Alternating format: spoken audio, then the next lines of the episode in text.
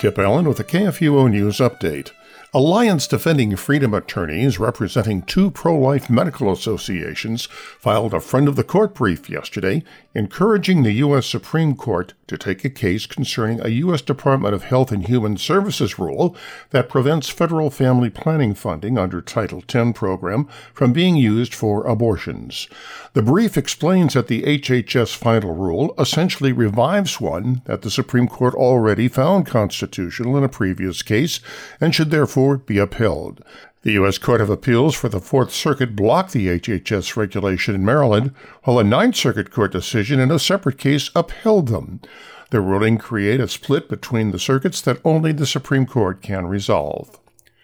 Should Joe Biden become president after recounts and court cases involving allegations of election fraud, he says that he will sign an executive order on week one of any potential presidency to force American taxpayers to fund the Planned Parenthood abortion business. Even though Biden may not be certified as the new president, he has already formed a presidential transition team, and that team has released a set of priorities of the first things that he would do in office. On the list is a promise to reverse President Donald Trump's Protect Life rule and make sure that taxpayers are not forced to fund groups like Planned Parenthood that perform and promote abortions in other countries. During a town hall in South Carolina, Biden confirmed that one of his first acts as president would be using taxpayer dollars behind the global abortion agenda. Abortion giants around the world have celebrated Biden's reported presidential victory by releasing a series of statements praising his pro abortion position and policies.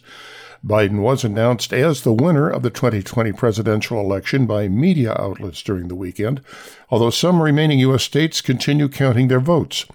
Following the announcement, global abortion giants took to social media to congratulate Biden and apparent Vice President Kamala Harris for their commitment to expand abortion. The Reverend Dr. Carlos Walter Winterle has announced his retirement as rector of the Lutheran Theological Seminary in Tshwane, Pretoria, in South Africa.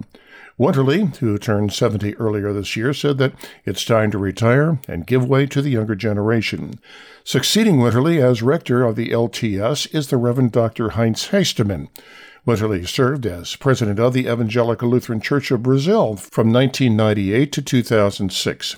He spent the next 14 years serving throughout Africa, four years in Kenya, seven years in Cape Town, South Africa, and the past three as rector of the LTS in Pretoria. He's been heavily involved with missions and theological education in the nation of Mozambique. This has been a KFUO News Update.